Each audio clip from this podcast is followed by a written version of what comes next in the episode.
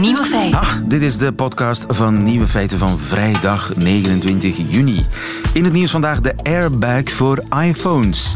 Inderdaad, een Duitse student ontwierp een hoesje voor de smartphone.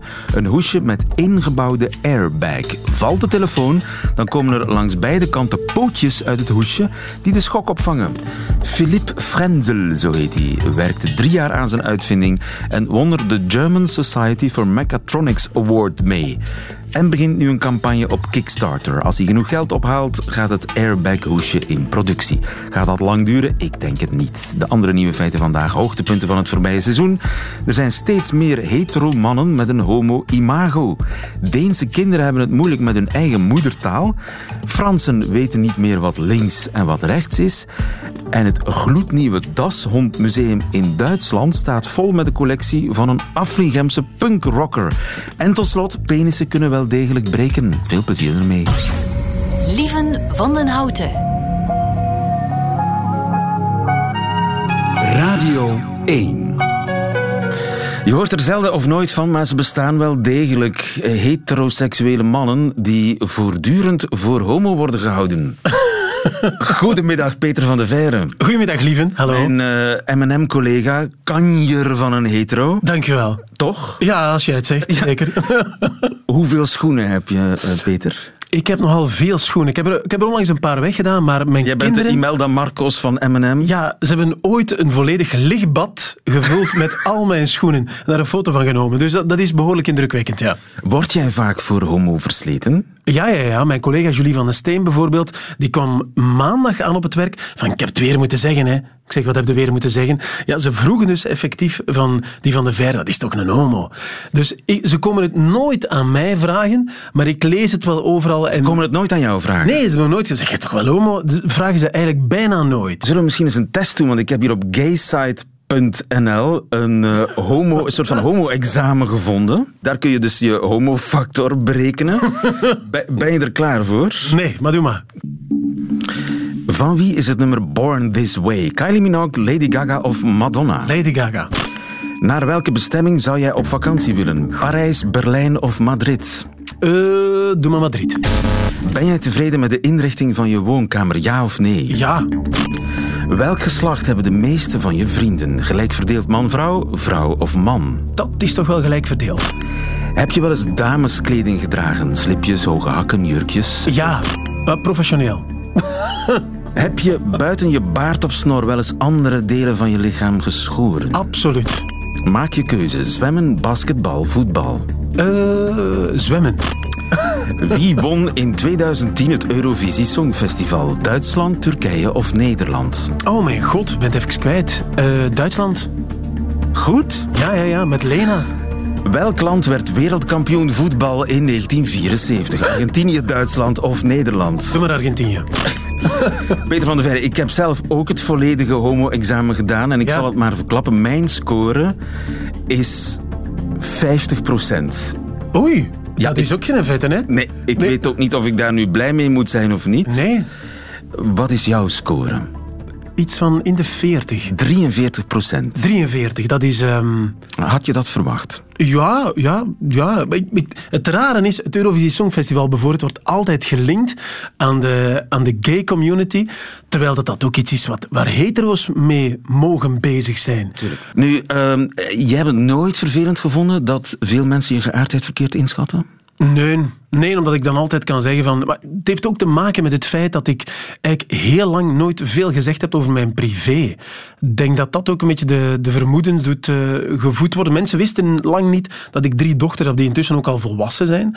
En die dan telkens op feestjes moeten zeggen van... Ja, was ons vader homo geweest al die tijd, dan waren wij er niet geweest. Wat natuurlijk geen goed argument is. Want dan denken die van... Ja, ja, maar je weet niet wat hij allemaal achter jullie rug gedaan heeft. Dus ja, moeilijk verhaal. Maar ik denk dat het daar misschien ook mee te maken We hebben een hoogleraar klinische psychologie aan de lijn. Arjan Bos, goedemiddag. Ja, goedemiddag. Eh, hebben veel heteromannen een gay-imago? Ja, da- nou, daar is nog niet veel onderzoek naar gedaan naar hoeveel eh hetero mannen een gay imago hebben. Maar het, het het komt wel voor. En volgens mij heeft dat ook te maken met de heteronormatieve samenleving waarin wij leven. En, en, en dat men dan zegt van ja, die moet nog uit de kast komen. Maar ja, eigenlijk zou je dan niet uit de kast hoeven komen als uh, we geen ja, heteronormatieve samenleving ja, hebben. Ja, ja, ja. Want dat is dan eigenlijk het vervelende aan de zaak, dat mensen denken, ja, maar hij weet het zelf nog niet. Hij moet het nog ontdekken. Ja, ja, dat zegt men dan inderdaad. En uh, ja, wij hebben in onze maatschappij ja, bepaalde gendernormen van hoe mannen en hoe vrouwen zich moeten uh, gedragen binnen die gendernorm. En uh, ook heteroseksualiteit is sterk gekoppeld dan ook aan die mannelijke gendernorm. En, en, dat is een misverstand, hè? En als je daar dan van afwijkt, zeg maar, dus doordat je je wat vrouwelijker gedraagt, of, ja, dan, dan kan men jou inderdaad dan zeggen van hé, hey, dat is een homo. Maar in, in feite zou dat helemaal niet moeten, denk ik. Want uh, ja, het is gewoon een uiting van uh, dat we in een heteronormatieve samenleving ja, leven. En je wil niet weten hoeveel uh, homokerels er bij de politie, brandweer, paracommando, de bouw...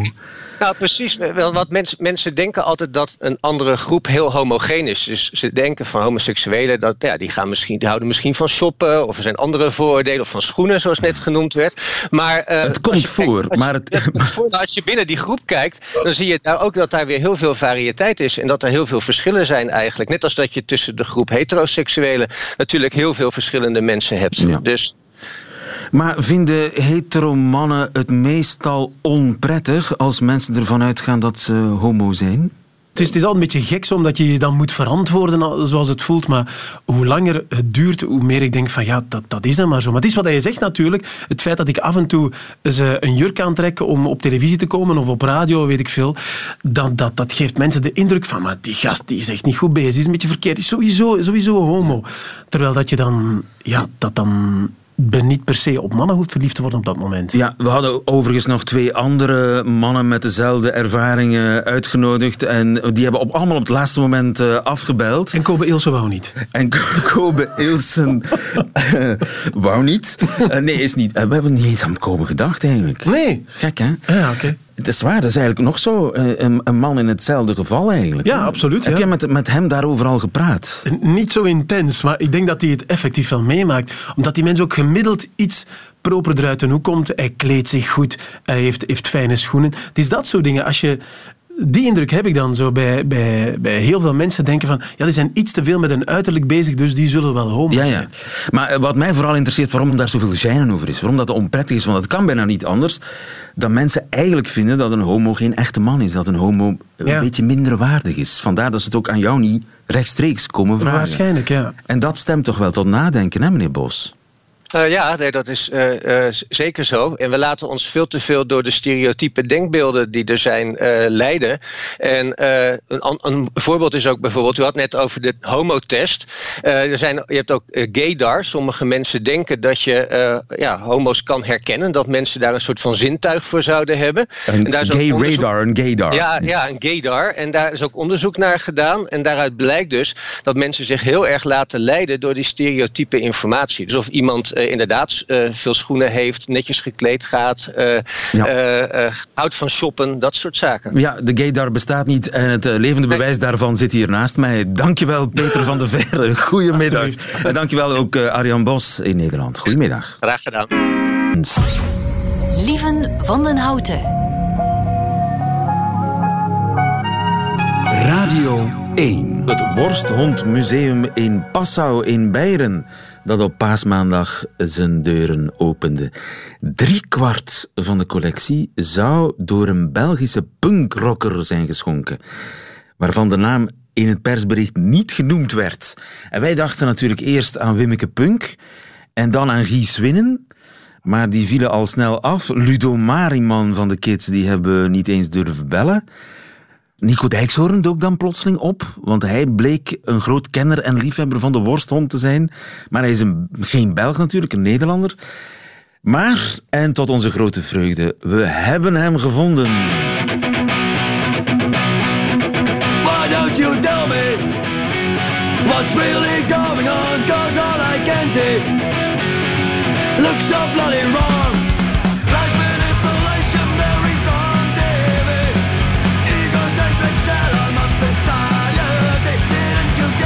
Goedemiddag, Chris.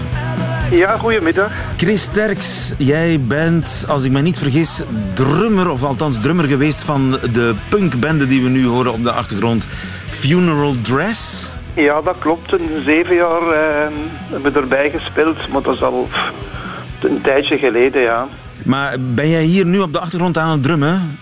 Nee, dat is van een, eh, dat is een van een nieuwer, werk. Ja. Je bent een, eh, een funeral eh, dress pionier. Ik hoor een hond blaffen. Is dat een dashond, Chris? ja, ja, dat is een lange bruine hond. En, en hoeveel van die dashondjes heb jij?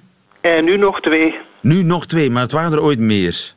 Eh, drie, drie heb ik er gehad, ja. Nu eentje van 15,5 en van ehm 11. En eh, ik associeer punkrock niet echt met een dashond. Mm, boh, ja, dat. Past dat eigenlijk wel voor een punker? Jawel. Retro, hè. Retro, ja. Maar schrikken me, want je ziet er waarschijnlijk nog altijd een beetje punkrock uit.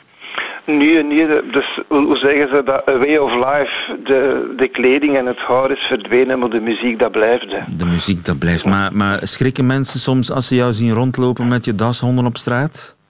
Eh, nu, nu is dat een beetje een populair onderras.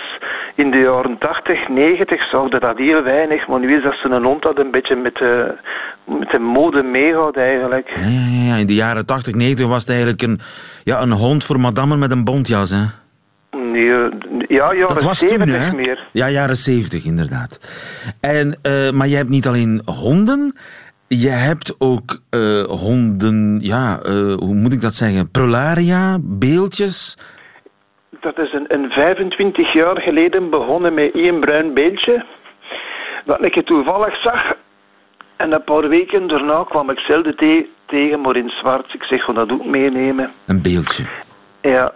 En die twee zijn dan na verloop van jaren zijn er dan meer dan 3000 geworden.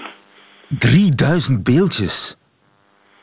Ja, en dat was toen moeilijk te vinden, want er was nog geen, ehm, geen internet en zo. Hè. En dus waar vond je dat? Ik was ik vrijdag, zaterdag, zondag weg op rommelmarkten, marktjes, antiekmarkten. Tot Frankrijk, Duitsland, ja. Amai, zeg, dat, dat moet een, een echte obsessie zijn geworden. Nu, als je iets nieuw vindt, ja, dat, dat was altijd tof. Maar dat gaan niet alleen beeldjes, eh, postzegels van met een tekkel op, sigaren, bandjes, zelfs 45 toerenplaatjes, ehm, Alles. Tandenborstel in de vorm van een tekkel, Een tanden, wacht eens even, een tandenborstel in tacklevorm. Eh, waar zit dan de borstel? Eh, het lichaam is de, de borstel eigenlijk, allee, de tandvat eigenlijk. Ja, ja, en de borstel is, dat zijn dan de tanden. Nee, ja, dat is, het is de raar. borstel zelf. Ja, dat is raar voor uit te leggen. Zeg. ja, ja, ja. Maar dat gaat dan ook van kinderspeelgoed, kinderboeken, pff, ja, alles waar een tekkel in voorkomt eigenlijk. ja. Maar wat is er nu, kun je dat uitleggen, wat is er nu zo geweldig aan een, aan een tackle? Een wordt ook veel gebruikt in, in kinderboeken. Gelijk als in Tini de Kompoefien. Ah, dus je moest ook al die tiniboeken hebben. Die heb ik gehad. Ik had de eerste Rinkelbelreeks van eh, jaren 50 volledig. Dan de tweede druk van 70 en van 90. Maar dan had ik ze ook allemaal nog een keer in Frans. Oeh, la, la, la. Maar het zit in de ogen hè, van de tackle. Nou, een tekkel is eigenlijk een, een grappige hond. Er werd zoveel de spot mee gedreven. Dat mocht hem zo speciaal en apart. Dat lang lichaam en die korte poetjes en die neus op de grond. Ja, ja. Want ze zeggen dikwijls een keer een not of een, een, een worstelpootjes. Ja, Ja, een stofzuiger. Een op poten. Ja, ja een, een tochthond, ja. Godverdamme. Als wat ik er ook een stuk of, denk ik, 120 liggen. Dat zal wel. Dat, dat zal wel. Maar eh, deed het geen pijn om, om je hele verzameling naar het eh, Worsthondmuseum te brengen? Maar ik weet, daar hadden ze een goede... ja, ik had er de dingen niet meer voor, de plaats niet meer voor. Ja, want eh, ze zaten overal, neem ik aan, de tochthonden. Ja, maar gans mijn huis eigenlijk. Maar vroeger moest je weggaan naar rommelmarktjes, naar beurzen. Maar nu vind je veel op internet. En toen was er nog geen internet eigenlijk. Hè. Ah, en nu is het eigenlijk een beetje te makkelijk. Ja, tik nu op, op eBay Worldwide, eh, tekkelin of dakkel of dat soort. Je vindt honderden items, maar vroeger ja. Internet heeft dat eigenlijk een beetje ka- kapot gemaakt, zou ik maar zeggen. De, ja. Het is te gemakkelijk. Ja, er is de, de dingen is er zo niet meer. Achter elk beeldje zit een verhaal achter ik, waar ik achter gereden ben. Of, ja. Ja. En nu zit alles eh, veilig en wel en voor de eeuwigheid bewaard in het eh Dashondmuseum in Passau eh, in Beieren. Ben je jouw kindjes alles gaan bezoeken?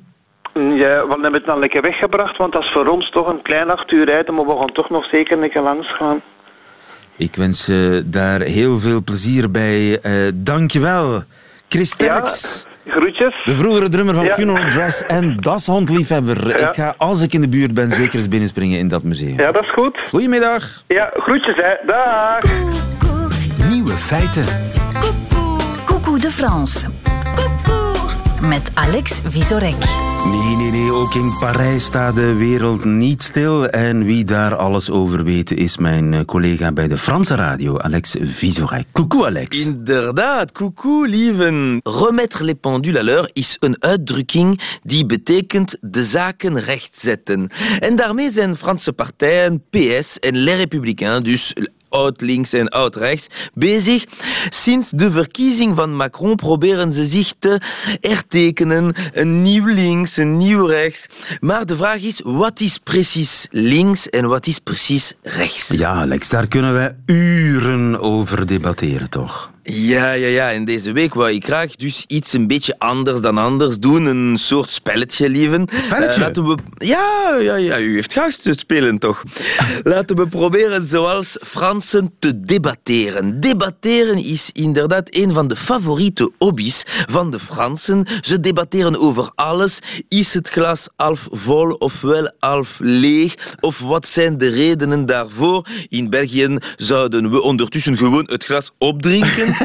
We hebben hier zelfs specialisten in debatteren. En Ah, dat ja? zijn les polémistes. Les Schrijvers of polémistes. journalisten. Ja, het is een job. Polemist op televisie, in de media.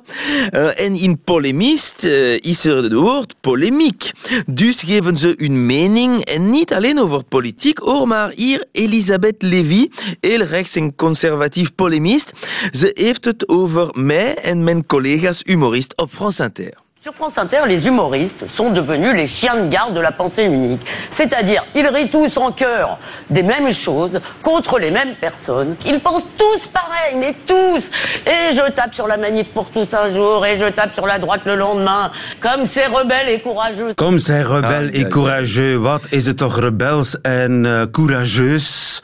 Hoe moet je dat vertalen, Altijd- courageus? Ja, ja, Moedig. Moedig, eh, ja, ja. En- Om en- allemaal hetzelfde te denken en te zeggen. Ja, Wat is het we probleem? Wat, wat, wat is het verwijt aan uw adres? We, eh, we slagen altijd op rechts en niet genoeg op links. Wij denken allemaal hetzelfde op France Inter, dat zegt ze. En dus zij betaalt mij ook, eh, want France Inter is een publieke radio.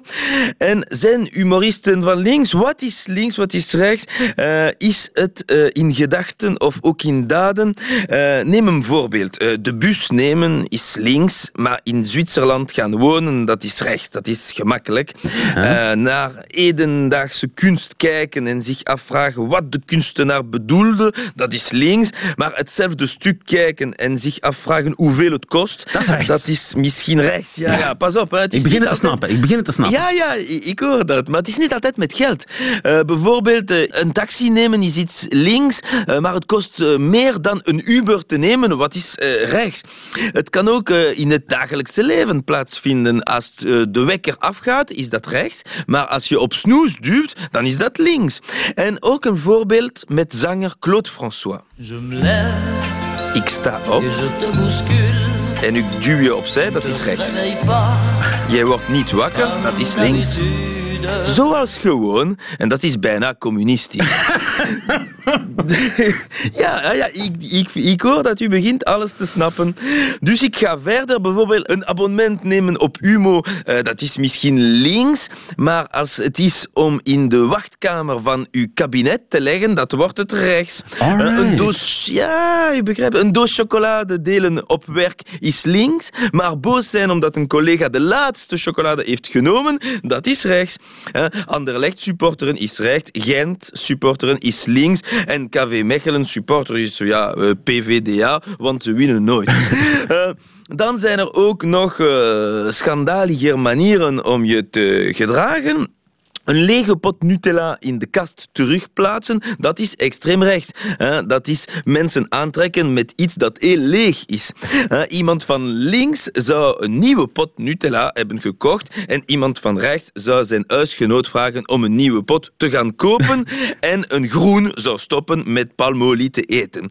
Voilà, dit zijn enkele voorbeelden. Typisch uh, Frans debatteren typisch Frans debatteren hebben we gedaan gedurende de minuten uh, dat we samen hebben uh, doorgebracht. Uh, we hebben geen duidelijke antwoord, maar we hebben een debat gehad. Franser kan het niet. Ik vond het leuk om dit spelletje met u te delen. Het is mijn linkerkant, maar ik zou ook leuk vinden als u mij zou bedanken en dat is mijn rechterkant. En als ik u nu bedank, dat is dan mijn linkerkant. Dank, ja. Dank, dank, je, dank je wel. U begrijpt vrij snel. dank je wel, Alex Vizorek. En tot volgende week. Saga Norén, länskrim Malmö. Saga Norén? Jeg har hørt, hun er direkte uegnet til at være ved politiet. Er hun gift? Nej, men hun har en bror. Han kommer her. Hold da kæft. Hold kæft of zoiets. The Bridge 4. En een deel van de fun is natuurlijk die typisch Zweedse, Zweeds-Deense taalmix.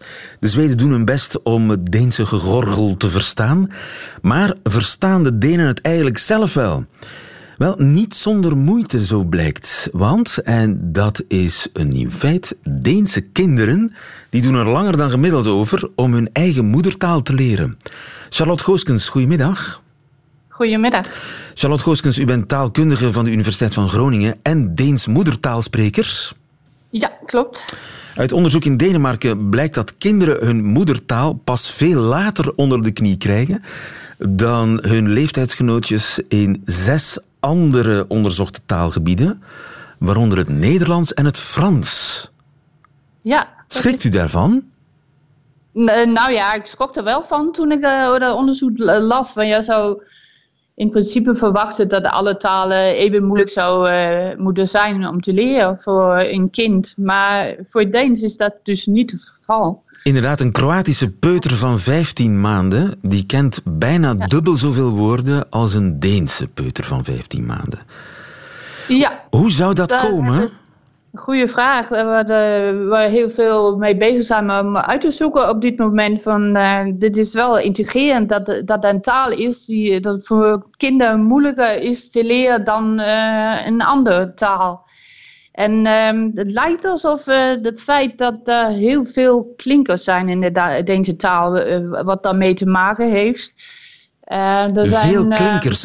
Ik las ja, ergens dat er veertig verschillende klinkerklanken zijn ja, in het Deens klopt. Uh, minstens zou ik zeggen. Er zijn minstens. in ieder geval twintig verschillende soorten uitspraken. Dus een A, I, U, E, uh, O en, enzovoort. En die kan je uh, in een lange variant hebben en in een korte variant. En dan hebben we ook nog een hele speciale fenomeen. Want ieder klinker in het Deens kan worden uitgesproken met wat wij een stul noemen. Dat is de, de stembanden slaan even dicht tijdens het uitspreken van, van de klinker. Wacht, ik heb dus er net zoiets gehoord in dat uh, fragmentje The Bridge. Uh, zei een vrouw plots dit. Menua en bro. Menua en bro. Ja, dat was een hele goede voorbeeld, ja. Ja, bro, daar zit een stuk in. Dus de stembanden uh, slaan even heel, erg, uh, heel snel dicht. En uh, als dat nou wel of niet gebeurt, dat kan een onderscheid maken tussen twee verschillende woorden. Dus ja. dat moet je wel heel fijn getuned zijn om, om dat verschil te kunnen horen. Ja, het en, lijkt een beetje op het West-Vlaams. In het West-Vlaams wordt pottenbakker wordt zoiets als pottenbakker. Oké, okay, ja, dat zou bijna denken. Dus dat is een verwantschap. Ja, ja. Maar ja, in het Nederlands hebben we een stuk of acht klanken, denk ik. A, E, I, O, U, Au, I en U. Daar, daar kun je het mee doen. Maar de Denen hebben er minstens veertig. En ja, medeklinkers, ja, ik hoor ze nauwelijks, hè, medeklinkers. We hebben in principe heel veel medeklinkers. Maar het probleem is, als we praten, dan laden we een heleboel van die medeklinkers weg. Ja. Maar we, Deens wordt eigenlijk gezien als een taal wat heel slordig wordt uitgesproken. En we hebben ook gemeten dat Denen veel sneller praten dan Zweden en Noor. Ah, de Dus Denen praten tel- heel snel. Als je telt hoeveel ehm lettergrepen in Deen uitspreekt per minuut of per seconde, eh, dan is dat veel meer dan eh, in Noorwegen en Zweden. Ja. Dus je moet ook wel eh, heel goed bijblijven om, eh, om eh, alles bij te houden Ja, als mensen Ik, praten. Ik, gaat begin die, ik begin die peuters stilaan te begrijpen die moeite hebben om hun eigen moedertaal te leren. Trouwens, The Bridge in het Deens, hoe spreek je dat uit? Broen. Bowen. Ah, dat klinkt nog redelijk normaal. En dan had je die andere successerie uit Denemarken, The Killing. De originele titel, hoe, hoe spreek je die uit? Dat was, je schrijft Verbrudelsen of zoiets. Ja, Verbrudelsen. Ja, Verbrudelsen. Ah, dan heb je die Ja. al. Daar hoor je ook al wel een beetje van, ook dat het vrij slordig wordt uitgesproken. Verbrudelsen. Niet, eh, Het klank heel, eh, heel duidelijk uitgesproken. Ja. Dus als, als baby's, eh, wanneer ze de eerste woorden horen uitspreken door hun ouders, dan horen ze eigenlijk één grote brei van klinkers. En Ja. voor baby's is het dan heel moeilijk om, om die eh, enkele woorden eruit te halen. Ja, En zo, een, een hele lastige is de uitspraak van de, de letter D, dacht ik. Hè? ja, Hoe spreek je een u? D? Oeh. Ja.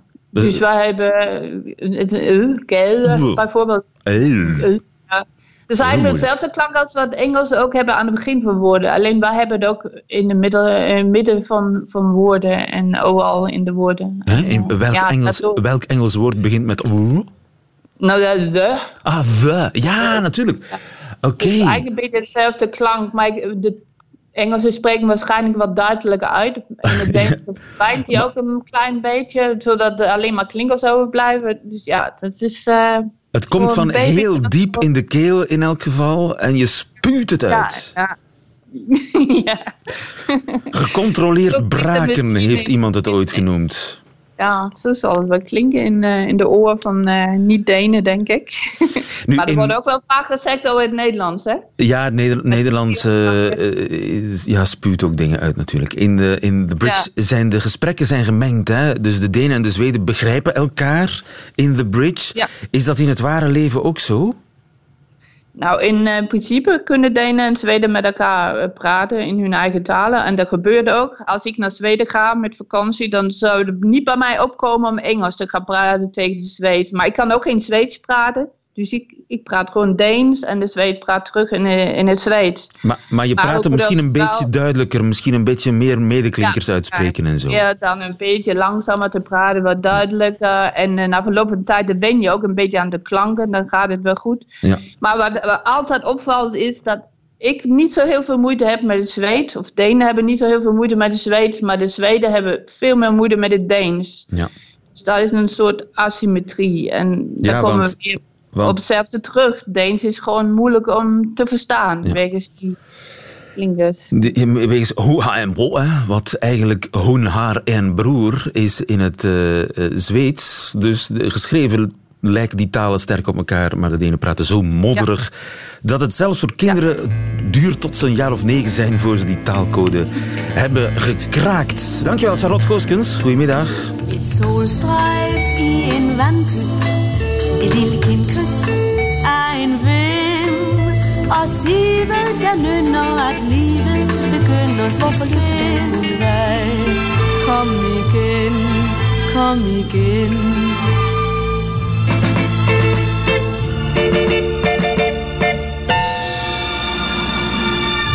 Elsker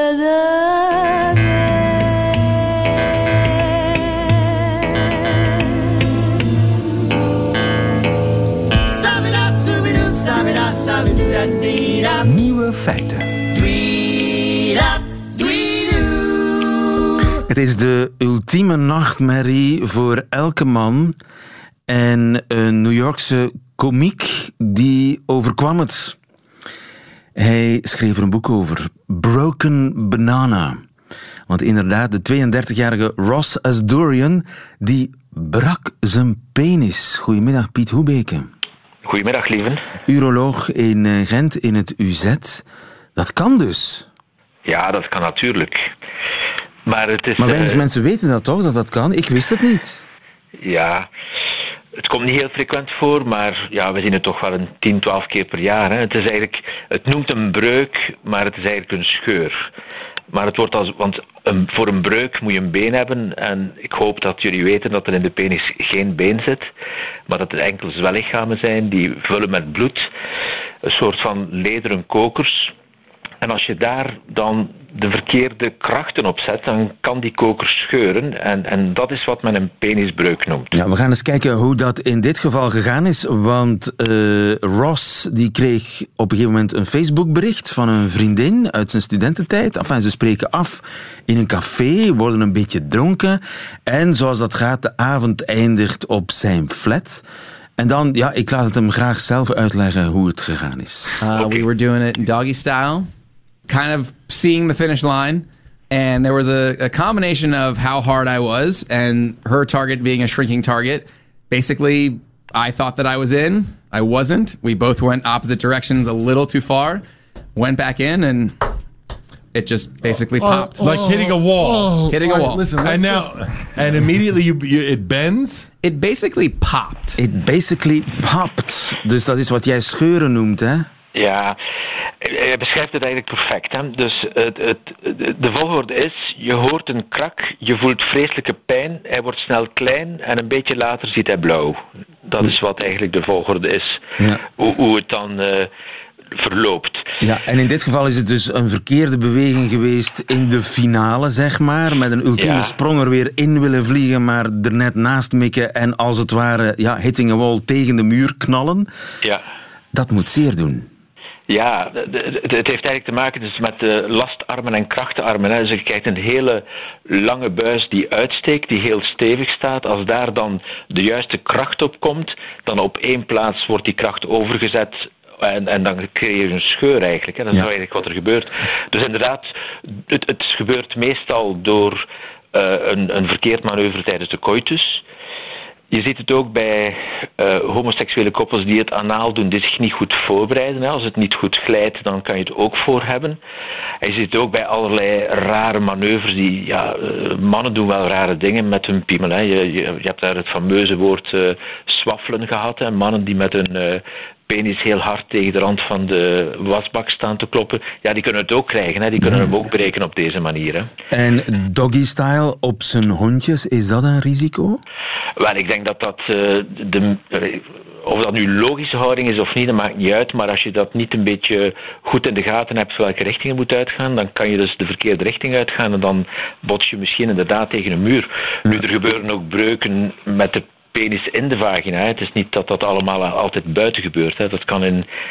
Ja, het is gewoon een verkeerde beweging, zal ik maar zeggen. En hoe langer, ik zit maar in fysica-te termen te denken, hoe, hoe- hoe langer de penis, hoe groter het risico? Absoluut. Als je dat gaat zien. eh, Er zijn weinig studies, maar de studies tonen toch aan dat bijvoorbeeld in, in Afrika het vaker voorkomt dan in Azië. Dat kan je wel. Eh, moet ik jou geen tekening bij maken. Gemiddeld is de lengte in, in Afrika langer. En dat is de, de, de, ja, de wetten van de fysica, hè, inderdaad. Hoe, hoe langer de penis en hoe steviger de erectie en hoe meer kracht er op de verkeerde richting aankomt, hoe groter de kans. Ja. De penis bestaat bijzonder goed krachten die van, van de top naar de basis gaan. Dus in zijn lengteas is hij extreem sterk. Maar in zijn zijkant, in zijn flank aangereden worden, daar kan het misgaan. Zeker als hij ergens in een hoekje vastzit met zijn top en je krijgt in de flank een aanrijding, ja, dan breekt hij. Ja, en dat zijn dan die zwellichamen, die scheuren. Eh, in, in het geval van Ross waren zijn beide zwellichamen gescheurd en de plasbuis. Ja, dat is heel zeldzaam, maar dat kan. Dat hebben wij zelf nog recent wel eens gezien. Een patiënt met een gescheurde plasbuis door een penisbreuk. Meestal scheurt één zwellichaam, maar in dit geval, en, en je ziet dan bloed uit het plasgaatje komen na een penisbreuk, dan weet je ook dat de plasbuis mee is. En dan moet je ook de plasbuis herstellen, hè, want dit is niet een breuk die in een gips gestopt. Dat, dat lukt niet zo goed in een gips. Hier moet je echt operatief de scheur gaan hechten. Dus alles wat gescheurd is, moet je terug aan elkaar zetten. Daar komt het eigenlijk op neer. Maar het is te redden. Het is te redden. Het is te redden. Het is niet leuk. Het is niet leuk om tegen te komen. Het is niet leuk om daar geopereerd te worden. Maar als wij er snel bij zijn, dan is het te redden. En dan is de kans op een volledige genezing groot.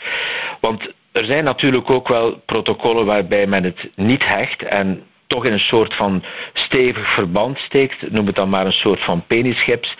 Maar dan heb je een kans dat die nadien krom staat, omdat de genezing van zo'n scheur kan heel verlittekenend lopen en dan kan het zijn dat de penis in erectie schuin gaat staan. Ja, en gebeurde dat mensen, dat mannen wachten om naar de dokter te gaan uit schaamte? Want er is Nee. veel taboe over, hè? Ja, maar lieve, dit doet zoveel pijn. Hij ziet zo blauw. Het is echt een aubergine tussen jouw benen.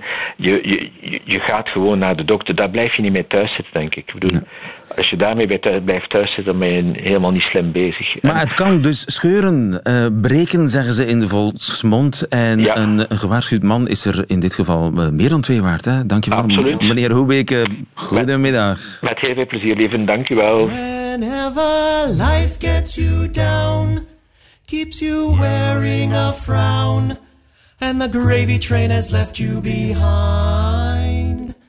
And when you're all out of hope, down at the end of your rope, and nobody's there to throw you a line. If you ever get so low that you don't know which way to go, come on and take a walk in my shoes. Never worry about a thing, got the world on a string, cause I've got the cure for all of my blues. I take a look at my enormous penis and my troubles start melting away. I take a look at my enormous penis and the happy times are coming to stay. I gotta sing and I dance when I glance in my pants and the feeling's like a sunshiny day. I take a look at my enormous penis and uh, everything is going my way.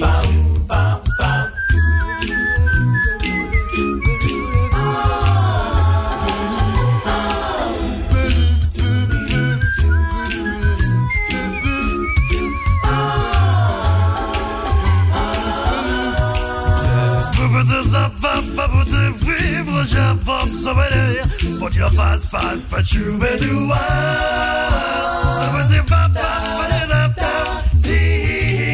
something to it and to it it out. Everybody look at my enormous penis. Saying my troubles start melting away. Bow, bow. I take a look at my times are coming to stay.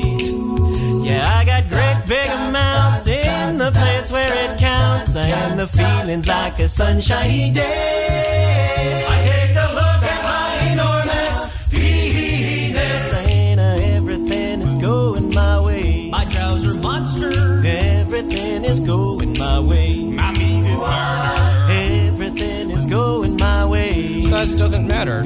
Everything